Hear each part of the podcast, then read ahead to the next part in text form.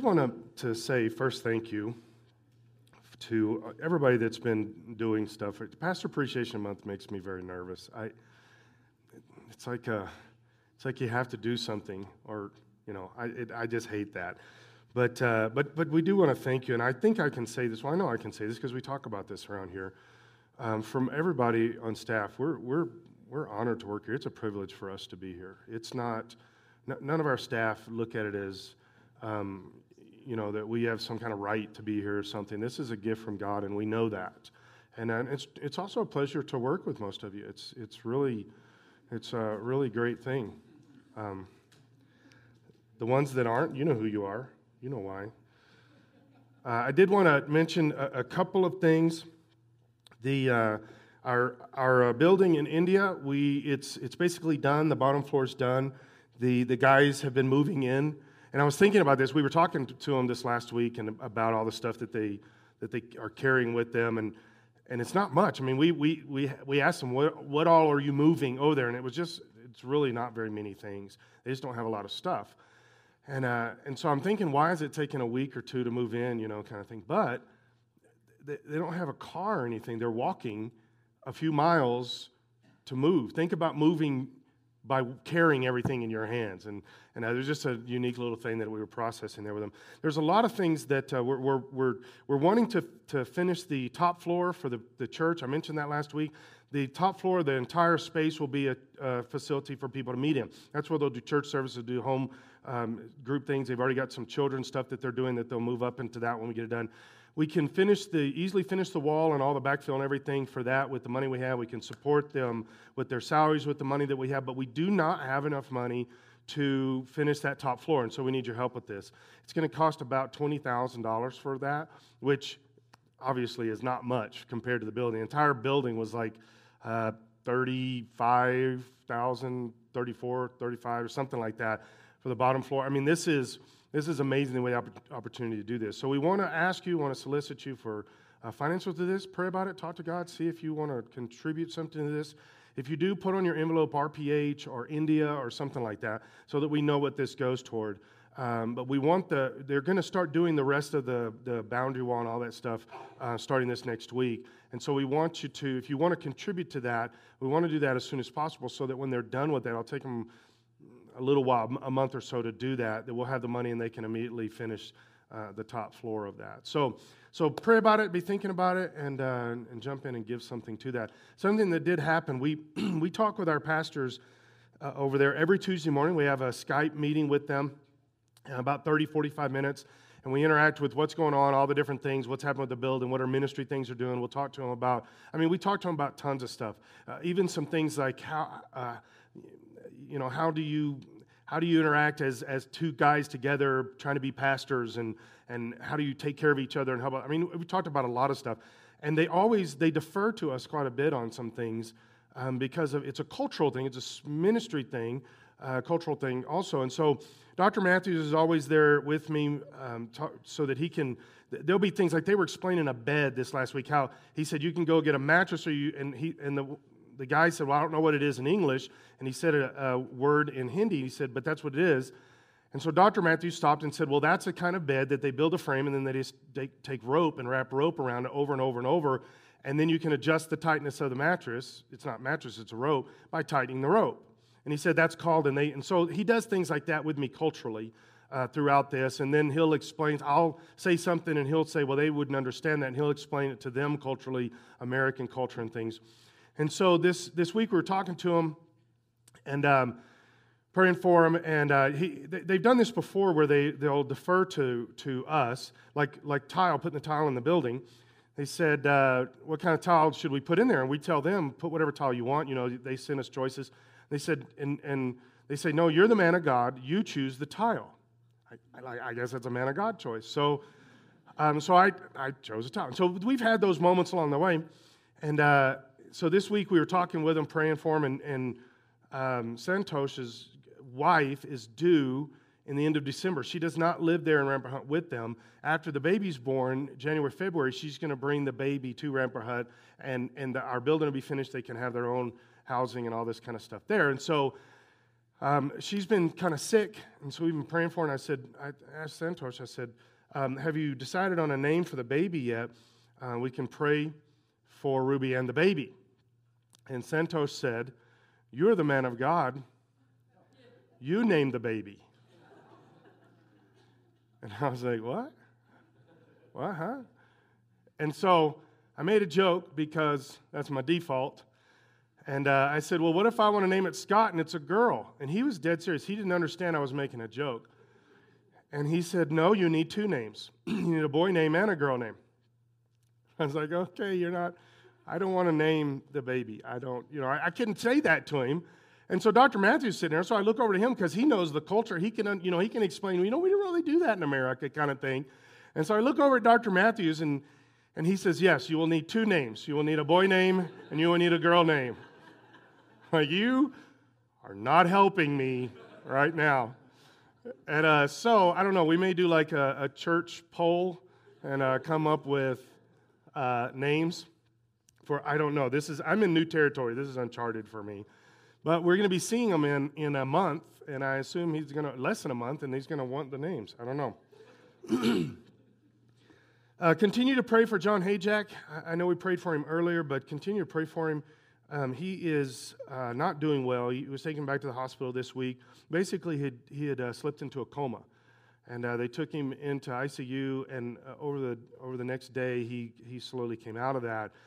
Um, I don't remember when I went to see him. It was uh, Friday or Saturday, but uh, he was he was alert and um, talking, and and we prayed. We we talked about a bunch of stuff, and and um, there was there was. Um, he's just really struggling through a lot. Got an infection, a lot of things. I think everything's just kind of caving in uh, around him. So continue to pray for him uh, throughout this week as you think about this. And if you want to go see him, let me know. We can. Uh, we'll, we'll give you. It's it's uh, Memorial Main.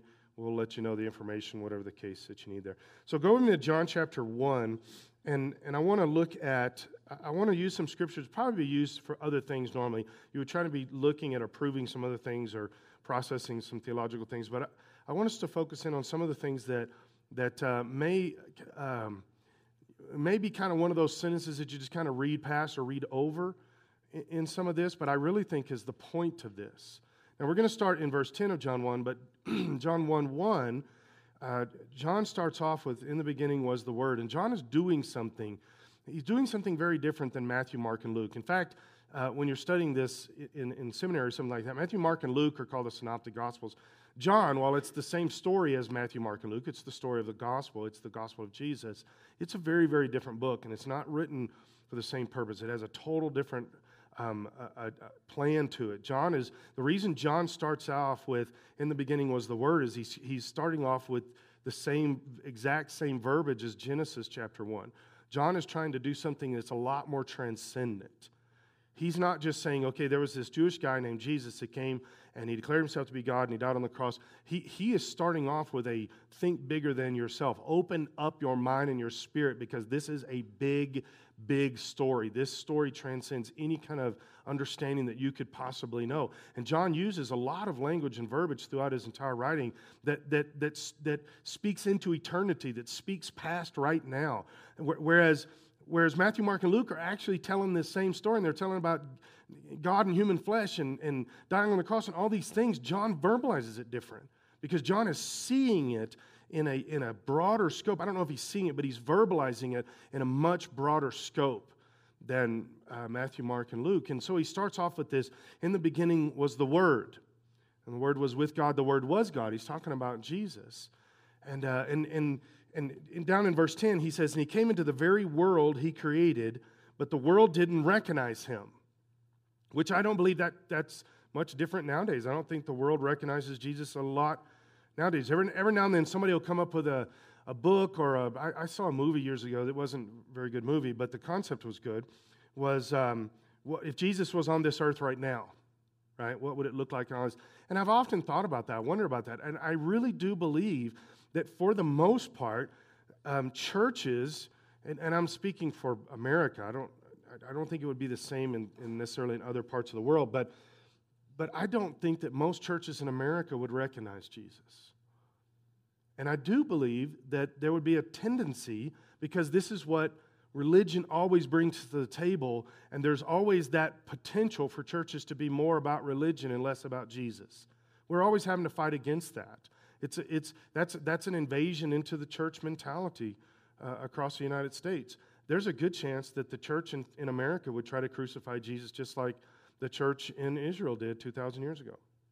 I don't know that there would be that much difference because, at least when I look across the landscape of, of church in America, there's a lot of things that we just kind of assume that this is what church is. That has nothing to do with Jesus.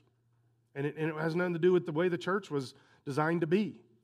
Mentalities, even, concepts, uh, theologies, even, uh, that, that, that become um, kind of invasive uh, into our world and existence that really isn't about Jesus. And then we see here that it says that this word, he, he, he shows up and the world didn't recognize him, although he shows up in the middle of Jewish uh, society, which has been prophesying about him for 4,000 years. And they don't recognize him. It says he came to his own people, and even they rejected him. But to all who believed him and accepted him, he gave the right to become children of God, which is a, is a wonderful thing. We get this, this is one of those things, and there's a handful of them in our, in our Christianity where we do the exact opposite of the way that it's supposed to be done. We do this in the, in the church world. There are certain rights that the Lord gives us through Scripture as Christians that we don't ever take. We don't ever utilize those rights. But then there are things that as Christians we're not supposed to have, like this individual rights in, in society kind of mentality that we fight so hard for. Yeah, we have them constitutionally, and, and it doesn't make us a bad person at that, but it's amazing how easy as Christians, well, I'm, it's my right. I'm going to do, you know, and we get this belligerence, we get this attitude sometimes, when in reality we're supposed to walk humbly before the Lord and let the Lord be in charge, and that means sometimes we do not fight for our personal rights because we are submitted to the Lord first, and sometimes the moment dictates that our submission to the Lord means that we submit to people and circumstances, when in reality, as an American, we have a right to stand up in those moments. I don't think we're supposed to, I don't think we're, we should. I think it's about how we treat people and interact with people in relationship to God a lot of times. But this is one of those rights. He literally says, You have the right. God, Jesus died on the cross so that you have the right to become a child of the King. That's what Romans chapter 8 says, is that the Holy Spirit confirms to us that. We have this right. And, there, and, and I think there's a handful of other things that Scripture tells you. You have a right. You have a right. If you're a Christian, you have a right to boldly go into the throne room of God. It's not because it's something you've done, it's because the blood of Jesus has covered you and given you that, that access key. And so we have the opportunity and the right. There's a lot of things like that. So he continues. They are reborn, these people that have the right. They are reborn, not a physical birth resulting from human passion or plan, but a birth that comes from God. So the Word became human and made his home among us. Now, let me throw something out here just to get in your head and make you think about some things theologically.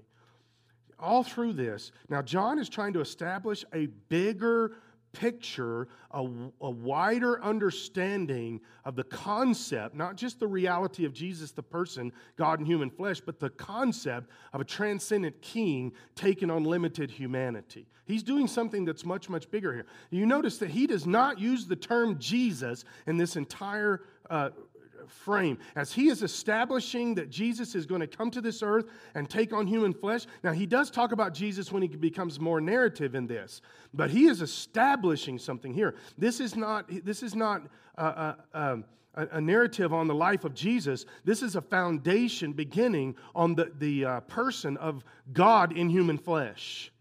This is the the explanation of a transcendent incarnation that he's trying to get across here. And he doesn't use the term Jesus he keeps using the term word, that the word became flesh, that the word dwelt among us, that in the beginning was the word. Now, now let me throw this out here because I, I, this, this is a big one for me in my spirit. I've even explained this sometimes, I, three or four different times in uh, like seminary settings, and I kind of get pushed back on this. I, think it's just because their brains aren't as big as mine. So, but I, I try to push this. I want you to grab onto this with me.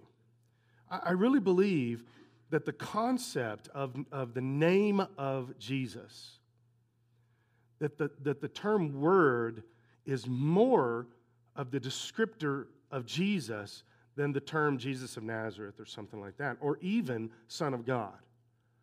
I think the Word is who He is. And I think one of the things that He does for us on this earth as human beings is He allows Himself to become Jesus Christ, the Son of God, so that He can step into this physical existence and, uh, and help us understand that God the Father and the Son are two, truly separate, but that that's a limiting, uh, and I believe a um, temporary term for Jesus. Let me explain it this way. I believe when we step into eternity, 100,000 years from now, when we're talking to Jesus, I don't believe we're going to call him Jesus. And I don't believe we're going to call him the Son of God. But I do believe we're going to call him the Word because it's who he is. And that word spoke creation into existence. That word is the same thing that we can wrap up into our existence. Say, Jesus, you've covered me with your blood, and you became flesh so that I could see God. And with that, when we speak God's words, we're actually speaking Jesus Christ. And that's why there's power in the name of Jesus, there's power in the, the words of Jesus, and there's power in the understanding of Jesus because he's the transcendent word. I, I, feel like I'm trying to say something really big in a few small sentences, but I, I think, in fact, let me, let me throw this out here too.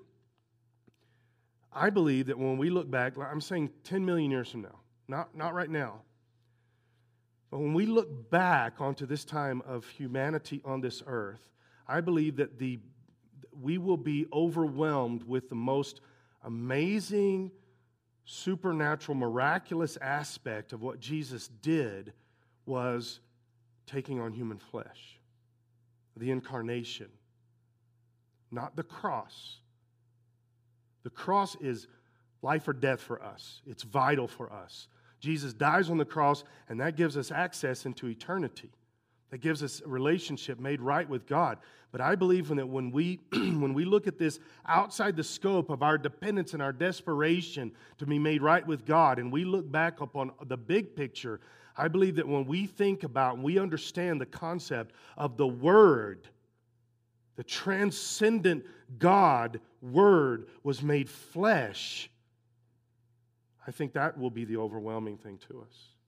I think that will eclipse everything else, including the, the amazing gift that He gives us by dying on that cross. Becoming flesh in the first place was the God, God transcendent, became little human flesh. Now, here's the key for the whole thing is that he says he does this. So the word became human and made his home among us. He was full of unfailing love and faithfulness. That's the key to this. The driving force for all of this is the fact that Jesus loves us. And, and sometimes we can make that so cliche, but that's the point. It's not about the rules and all of the other stuff. It's not about the Ten Commandments, the way that, a, that we think sometimes about the Ten Commandments. The Ten Commandments is a gift to us. He's trying to give us something and help us with something. And he's, and he's wanting to bless us with something powerful called the Ten Commandments, called the, the, the, the, law and the, and the regulations and the guidelines and all the different things. He, says, he is trying to help us. He's trying to do something. But we, as human beings, we have this natural tendency to take this stuff and make it about how he's locking us down. He's hurting us. He's limiting us. He's making life boring.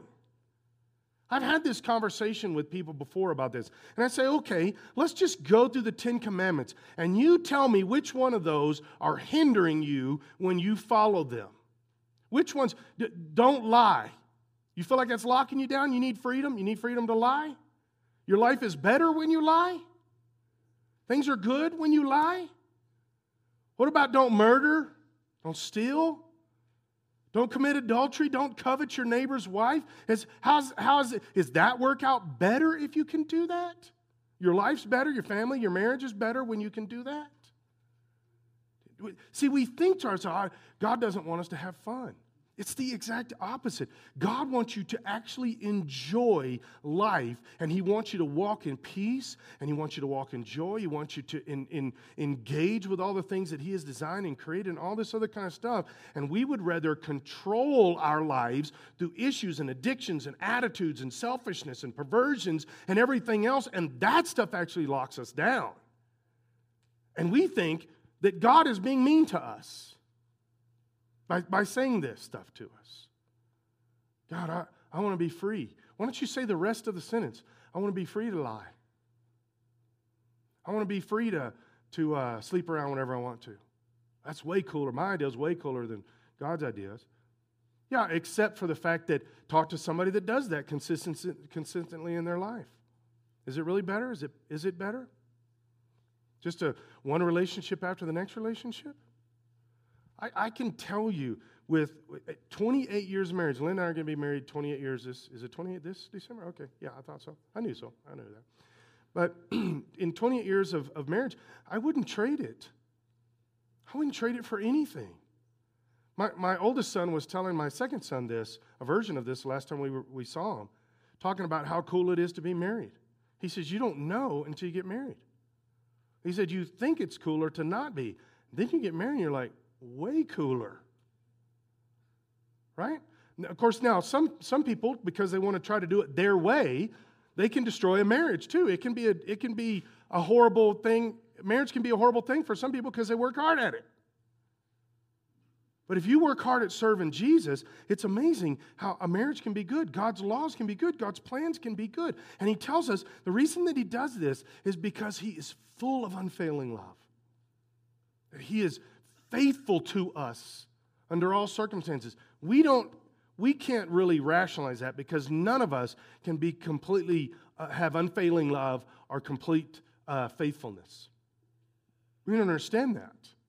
We want to, we strive to that, but selfishness gets in the way and, and human, being human gets in the way.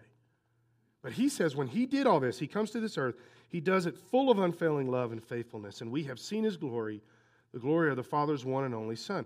Let's look at this. I want to show you just a few scriptures. I had a bunch, and, and I wanted to keep it uh, short enough this morning, so I, I just threw a handful in here just to look at this. This is what happens when, when we, when we allow human beings to be in control, when we allow human beings to set the pace and the standard with things like rules and, and relationships and all this other kind of stuff. Here's just a few examples Acts 25, verse 7.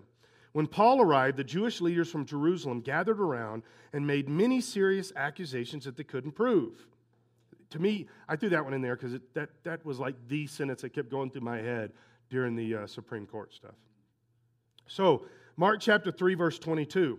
But the teachers of religious law who had arrived from Jerusalem said, talking about Jesus, he's possessed by Satan, the prince of demons. That's where he gets the power to cast out demons. This is what humans come up with when they get to be the ones in charge, when they get to make the rules. Matthew 15, verse 1 Some Pharisees and teachers of religious law now arrived from Jerusalem to see Jesus. And they said, Why do your disciples disobey our, there's the key, our age old tradition? They ignore our tradition of ceremonial hand washing before they eat. I, I read this to my parents one time when I was a kid. Is that like we go over it in Sunday school? I'm like, that's right. I don't need to be washing my hands. So I, I, I think it was like third grade or something like that. And so I went to my parents afterwards and I was like, um, I want to read this scripture to you before we have lunch today. And uh, I read the scripture. I, I, did a similar thing one time to my dad. I, I, so I was in high school in the 80s. You know, Pat was talking earlier about he got saved in 1971. I was one when he got saved. I just, he's not here for me to rub that in, but, and I'm the oldest on our staff by a lot of years. Just so, all right. I, I went to my dad and, um, and I, you know, I was, I had long hair, I was growing long hair. That's what, that's what we did in the 80s. You know, you wanted to look like all the heavy metal guys. And so I was, and I had really, really curly hair. And so mine looked more, mostly like a poodle. And uh, but I, I was growing my hair out. My dad would always get on to me about my attitude or whatever, and he'd, and he'd say, he'd say, it's amazing how your long hair and your attitude are connected. He said, when I cut your hair, your attitude gets better. I don't know where he comes up with this scientific data. I don't agree with it. but it did seem to work. But he would, he would cut my hair, have my hair cut. Anytime I got bad attitude. And one time he, t- he says something to me, and, and uh, you got, I, I, let me explain this. I did not back talk to my parents, okay? Let, let me explain. You guys need to listen very carefully. Max, are you listening? Because you was talking earlier. So, Max, pay attention. You, you, I did not back talk to my parents. I did not. You think I'm kidding about this? I, I even would tell my kids. Now, my kids know my dad, so they understand this to be a truth. But if, if my parents would have said something to me and I went like this, my dad would have, would have hit me, knocked me out with his fist. You didn't play in my house. I'm not exaggerating that, okay? You didn't go, well, I don't think. You said, yes, sir. No, sir. Yes, ma'am. No, ma'am. That was it. So one time, right before I got hit, I thought, my dad said something about, I'm going to cut your hair. I'm tired of your attitude. And I said, You know, Dad, Jesus had long hair. I was about 16 years old. I said, Jesus had long hair. And he said, He didn't even flinch. He didn't blink. He didn't hesitate, nothing. He said, And Jesus walked everywhere he went. I was like, Touche. I'll take that haircut now, sir. I like your driving. All right, that was all free. I don't know why. All right, so they come and say, Why don't you obey our age old tradition? See, church does that. Church leader mentalities do that. Matthew 12, verse 1. At about that time, Jesus was walking through some grain fields on the Sabbath. His disciples were hungry, so they began to break off some heads of grain and eating them. But some Pharisees saw them do it and protested. You understand, Pharisees, just put the word church in there. That's, that's the way it translates today. They were a specific group, but that's what it was, is the church. But some Pharisees saw them do it and protested. Look, your disciples are breaking the law by harvesting grain on the Sabbath. This is, this is what church will bring to your life. It will bring rules, it will bring guidelines. And I believe a lot of the rules that the church has developed over the years was for control. They were control tactics. They were not always manipulative. Sometimes the, the, the uh, point for the control was actually good, okay? Um, the, the leaders or church or whoever was trying to help people serve Jesus and, and trying to think that somehow you could, you could uh, orchestrate this, legislate, or, or, or cause it to happen. But church brings rules, it doesn't bring relationship.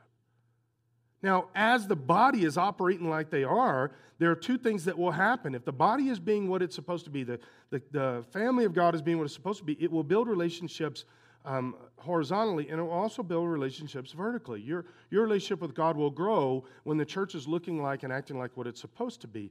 But sometimes the church gets caught up in trying to control people for different reasons attendance reasons or finances or, or um, just because we like to control sometimes. But, and I've even caught myself as a pastor doing that before. We'll discuss this sometimes when we're trying to figure out, you know, sometimes as a church, you got to make rules, you got to do stuff, and, um, and, and you got to be careful because we have this discussion as our pastors. Sometimes it's easier for us as a group of pastors to make a rule because not to actually help people, but to help us. And to help, and it's a control thing sometimes. Now, at the time, you're not thinking, well, I'm not trying to ruin their Christianity or whatever. And, and I'm not trying to argue that, but I do know that it's a human nature thing. And if you're not careful, it leads to something, leads to something, generation, generation. And then you see what we call the Catholic Church in the, the 15, 1600s, where they were controlling everything. Wouldn't let people have Bibles. Would see, guys, at the end of the day, this isn't about the rules. This is about us pursuing the Lord with everything that we are. And Jesus says, that he came to give us the revelation of who God is, he did this because of his love for us. So even the law, the rules, and those kind of things are because the Lord loves us.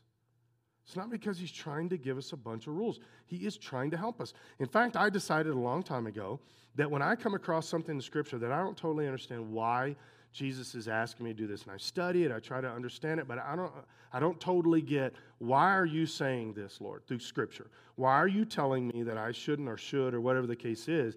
I just have chosen over time to, to decide in my mind and my spirit that He is doing what's best for me, even if I don't understand it. He's doing what's best for me. That's a, that's a faith thing for me. Because I, there's something inside of me I have to understand. I have to know. I have to understand. And, and reality is, you're not going to understand everything. That there is a faith element. I think sometimes that comes with obedience. That it's a relationship thing. I trust the Lord that He loves me, and that's His plan. And so I'm going to do some things because I'm trusting Him, not because I like it or understand it.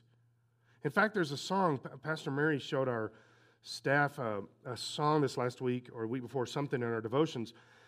And um, I've, been, I've been playing it all week and seeing, I'm going to I'm to probably teach it on a Wednesday night here pretty soon. But there's a part of it where he says, Lord, if you say that this is wrong, then I'm going to say uh, no to it. That's my verbalization, but that's what he said. If you say it's wrong, then I'm going to say no to it. The point of the song is because I want to be led by the Spirit. I want to be in the Spirit. I want to walk in the Spirit. Even if I don't understand why you're telling me no, I'm going to trust you, Lord, because I know you love me. And part of it also is because I want to love him back. That's part of the response factor with this. So, John chapter 15, the church cannot produce holiness. You, you understand that. The church can produce a structure with why, which maybe can help uh, lead toward holiness. The church can't produce holiness. Religion can't produce holiness. Church leaders cannot produce holiness. This is one of the things, again, we're so personality driven in the United States. We follow people in the United States church more than, I believe, more than we follow God's word or God's or the Holy Spirit. I believe we follow people more. Some guy, and, and I and these people I don't want to name any because I really like some of these guys. I think they're good men of God, and I think their books are great and everything else, and I learn a lot from it. But it's amazing how easily we will take somebody like that, and if they say it, it's the way it is. And it doesn't matter. We haven't, we haven't even looked to see if it's scriptural. If they say it, it's the way it is. And, and I've had people that will argue this stuff out with me. If somebody says, I say, well, I don't agree with so and so. You know, like, like they just automatically know more than me. I'm smarter than most of them. Maybe. If you say that, that kind of proves you're not, right? Then, all right. So, but, but this is the thing, and you know, I'll tell you something that we don't think about very often, but I believe this very strongly. I believe that churches all through Colorado Springs, that there are pastors that are preaching really good stuff, very solid theological stuff, and they're teaching this from times of prayer, and they're seeking God, and they want what's best for the kingdom of God. But because they haven't written a book, or because they're not on some TV show, or pastor a church of 10,000 people, they get disrespected sometimes. Guys, there's some solid people out there that are hungering from God, uh, hearing from God, and hungering for God, and teaching, and, and God is doing stuff. We put personalities up on pedestals, and sometimes those guys are flaky. Sometimes they're not very deep, and they're not dealing with all the same stuff. Guys, let's not be personality driven here. Let's say, God, your word is what is leading me, your word is what is guiding me. I'm going to get into your word. And I would say this about me too, so that you don't misunderstand and think that's, that I'm somehow sending a message about me here. Here's the deal you, you, if I say something that you're not sure about, ask God about it and go to His Word. Don't just assume that I am right. When you stand before God, you're not going to be able to say, Well, Pastor Scott said. And, and God's not going to, you know what? You're right. Come on. He was wrong but come on in because you did your best. No, he's going to say, but what did my word say? What did my word say? Did you get did you ask me what I thought because my word tells you that stuff? I am I am I am one voice. I am not the word of God. Guys, we got to have some balance with this. Jesus gave us his word, and he, and he wants to convict us with this. He wants to move it with He wants to change us with his word and through the power of his Holy Spirit. And we've got to be obedient to God's word. And here's the end, of the, the, the foundation of it it's because he loves us, he wants what's best for you. He really does. But I, I know I've struggled with this, and I know there are people in this room, you struggle with this. But, but you got to break through that. God really does love you. He really does have a plan for you. He really wants to do some pretty amazing things, and He's going to show you that through His Word. But you got to get in there and see that. He says, I am the vine, you're the branches. Those who remain in me, and I in them, will produce much fruit. You will.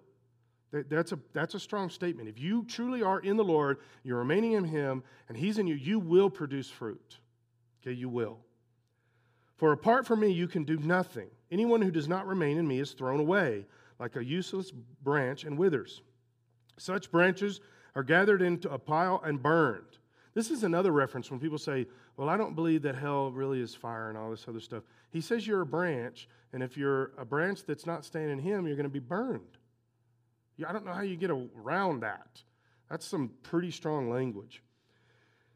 He says, But if you remain in me and my words remain in you, his words, again, his words, he is the word, and his words, not my words, not your grandma's words, but the words of the Lord. If they remain in you, you may ask for anything you want, and it will be granted. His word brings faith. His word brings life. His word brings the understanding of prayer and the desire and the motivation for prayer. And then when we get in, we ask the Lord for stuff, then His word does things. We really do believe this. I've, I've mentioned this a few times over the last couple of weeks. In fact, Lynn and I were talking about it again this week. Do we really believe that prayer can do things? Yes. Yes. If we don't believe that, what is this whole thing about? Prayer is real and it does stuff. I, I was up at the hospital with John Hayjack, and he, he, um, he's not doing well as much emotionally as he is physically and everything else. And, and, and he, he, was, he was saying to me, he's, he, uh, he starts crying and he says, I don't know why I'm here. He says, I really think that God's not finished with me yet. I have more to do. And, and for a few seconds, I understand what he was saying. I said, John, do you, do you think you're, you're going to die? Is that what you're saying? You're done? You're, you're going to die? He said, Well, it doesn't look good. And I said, But John, I, let, me, let me say this with you. I, I'm standing in faith with you. I believe you're not done yet either. I believe you are not done yet. I'm going to say something that is going to, I'm going to get reprimanded from my wife later for this. Okay? I know it going in, so.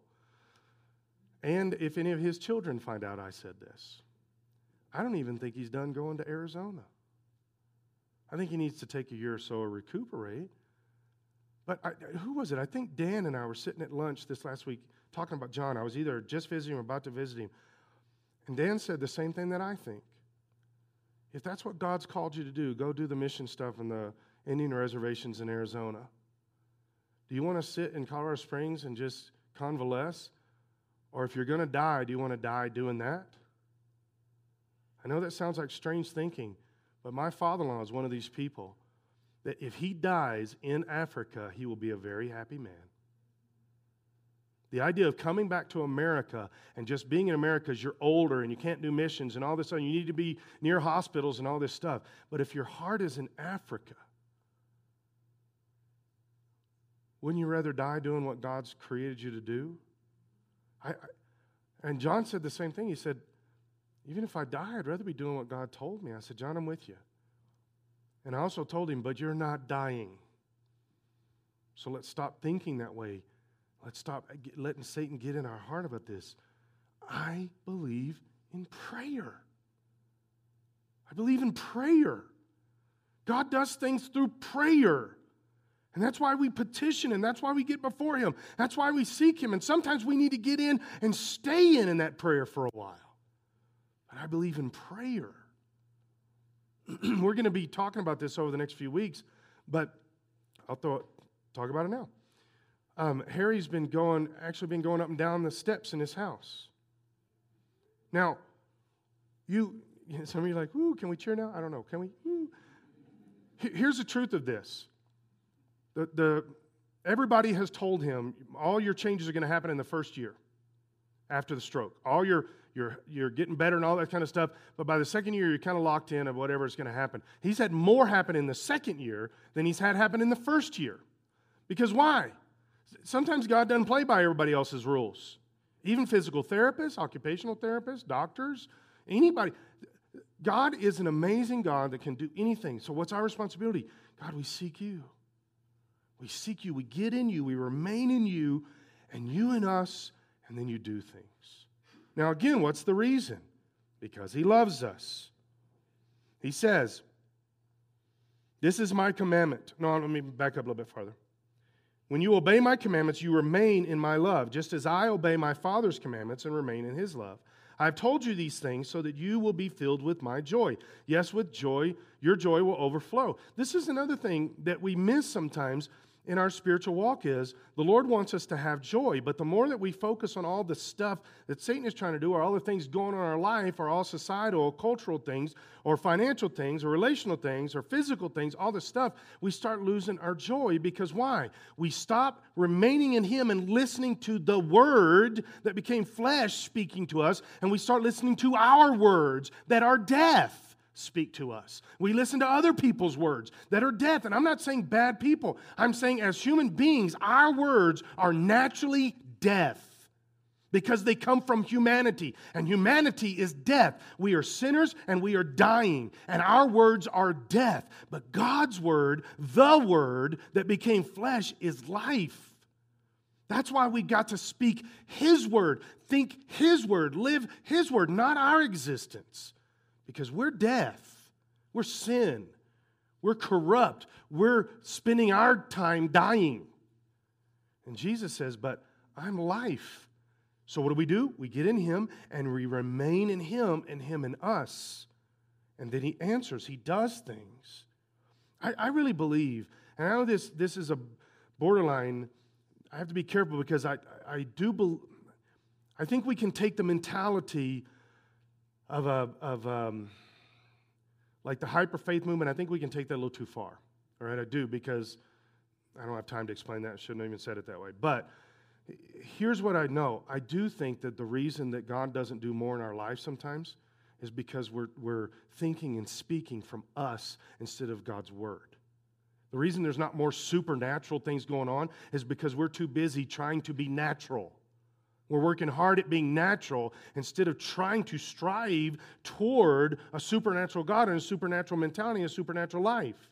We're, we're working hard at just being natural. I think it, I know it, I've got all the answers, I've got the, the plan. This is my life. I'm going to do what I want, how I want, and that, none of that may be bad. It not, may not be sin, it may not be anything, but it's just human. And human is death. And he says we can walk in life, we can walk in victory. How do we do that? We've got to get in him and remain in him. And then he says, Your joy will overflow. When you do the things he said and think the way he says and live the way he says, your joy overflows. You live your way and you think your way, and there's no promise of joy. In fact, I would argue that there's a good chance it's not going to happen. Verse 12 This is my commandment love each other the same way I have loved you. There's no greater love than to lay down one's life for one's friends. You are my friends if you do what I command. He doesn't say you're his obedient followers, you're his friends. I no longer call you slaves because a master doesn't confide in his slaves. Now you're my friends, since I have told you everything the Father told, told me. One of the songs that I, I cannot stand that churches sing, we don't sing around here, but is uh, I am a friend of God. I'm a, the theology is solid. I think it's wonderful. I just think the song is stupid. I'm a friend of God. He calls me friend because you didn't get it with I'm a friend of God. So I don't know. I'm, but but there's truth in that. Jesus calls you his friend. The king of everything calls you his friend. The ruler of the world calls you his friend. The creator of the universes calls you his friend. That's amazing. Now look at this. He says, You didn't choose me, I chose you. This is one of the things I wish, I wish the Muslim world could, could get this. Jesus chose them. They're rejecting him, but he chose them. And he died on the cross for me. Same for all of us. He chose you. You didn't choose him. When, when, we, when people say, um, you know, I was lost and I found Jesus, and I, I, we use a lot of language sometimes like somehow Jesus is, is hiding from us. Right? Like this is a big scavenger hunt. Jesus, Polo, Jesus. The, the, Jesus is standing right beside you. He's in, he's in your mind, He's in your existence, and He's constantly saying to you, I love you. Just let me be in charge. I love you. Let me and, and when we actually get saved, we think about it as I found Him. He's like, I've been squeezing you forever. And, to, to realize that He chose us, that He chose us. I appointed you to go and produce lasting fruit so that the Father will give you what you ask for using my name and His authority in His name. And then He finishes it with this sentence This is my command love each other. I'll give you a good little study to do if, uh, if you're plenty of time on your hands, um, look through the New Testament and look for all the places that Jesus tells us or commands us to love Him. There's actually not very many. And when they are, usually He's saying, Love God. Jesus doesn't ask us to love Him, He doesn't beg us to love Him. Most of the time, He's saying, Love each other. Now, He's telling us constantly that if you do love Him, this is what your life will look like. If you do love him, this is how you'll think, this is what you'll do. But he doesn't go around asking us to love him. He tells us over and over and over and over and over and over how much he loves us. And then he displays it and he shows it, he lives it out in our existence. And he's constantly displaying his love and pouring his love upon us. But he does not beg us to love him. And here's a simple answer for that. Why? Is because if he has to beg us or even ask us to love him, we've missed the entire thing we're not getting who he is. If he, if he has to say, I want you to love me, the, the actual story has somehow been lost on us. The actual reality of his love has somehow not gotten through into our spirit. So, what does he do? He's constantly saying, Love each other. Love each other. Because he does need to tell us that. Because we're all humans. But when it comes from us as humans looking at God, he doesn't have to say, Love him. He's just going to say, I love you so much, I think you'll figure it out. Why don't you stand with me?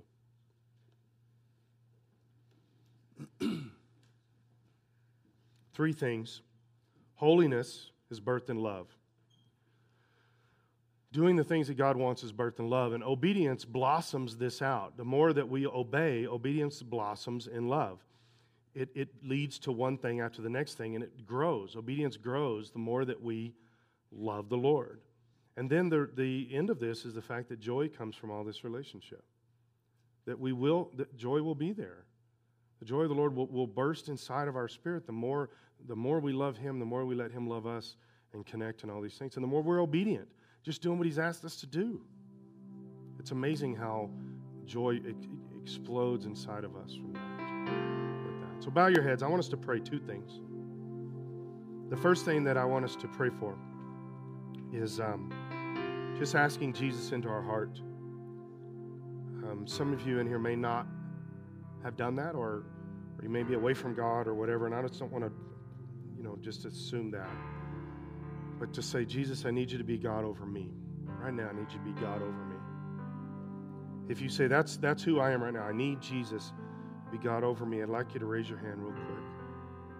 Yeah, I'm not going to ask you to come down front, anything like that. I'm going to pray together as a group.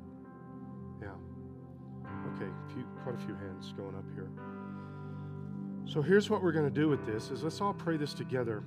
And and again, always, if if you didn't raise your hand, that's that's okay. This raising the hand is really, I think, as much for me as it is for you. So I can pray for you and but to say, Lord, th- this is me. This is my hand, this is my life. I want you to be in charge of me. Let's pray this together. Every one of us in the room. Let's pray this together. And um, you can repeat this with me and just ask Jesus to be God over our life. Let's pray. Lord God, I need you to be Lord over my life. I submit myself to you your plans and your ways. I ask you to forgive me of anything I've ever done that's not pleasing to you. I want to spend the rest of my life serving you, Jesus. In Jesus' name, amen. Lord, thank you. Thank you for forgiveness and salvation. Thank you for, for new starts, second chances. Lord, I thank you that you just you just continue to love us. Lord, you, you want so much for us to, to be in relationship with you. Lord, we thank you. In Jesus' name. And keep your head bowed. And I want to ask you this next question, and, and I want to leave it kind of open ended or ambiguous because I, I, I really believe the way I, I believe that every one of us in here are processing this differently, and I don't want to limit what I think the Holy Spirit wants to do with us, but I'm going to try to keep it simple with this. If you would say, Your prayer right now is, I just want to know Jesus loves me. I just want to know down in my spirit. For, for wherever you're at with this, I just want to know Jesus loves me. And my prayer for the, the, rest of that sentence would be, and, and I want to love him back. That's my heart. But to say, I just, I just want to know Jesus loves me. Whether it's because of a forgiveness issue or just, you know, maybe baggage, the way you look at things, processing stuff. Whatever it is, I just, I need to know Jesus loves me. You say, you say, that's me. I just need to know Jesus loves me. I, I like you raise your hand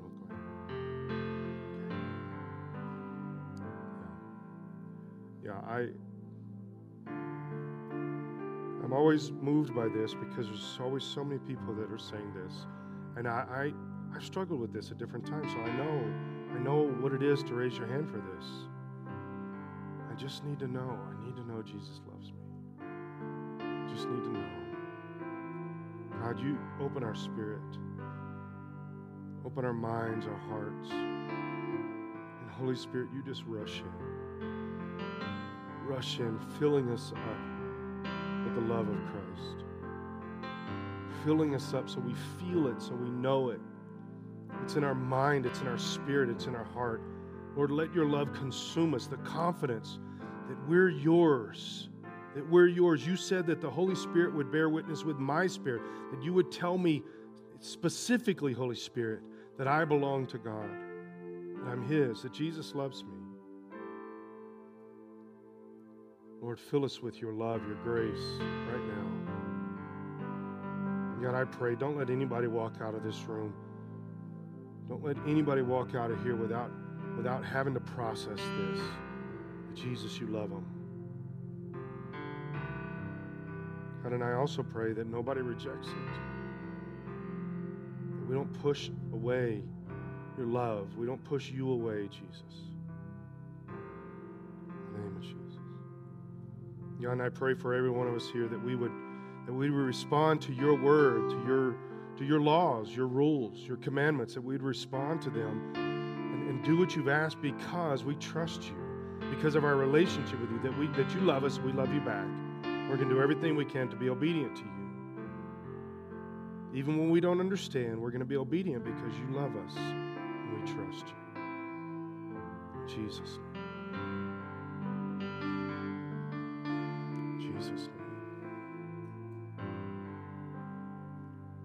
Lord, I ask you to jump into our world this week and mess with us with this.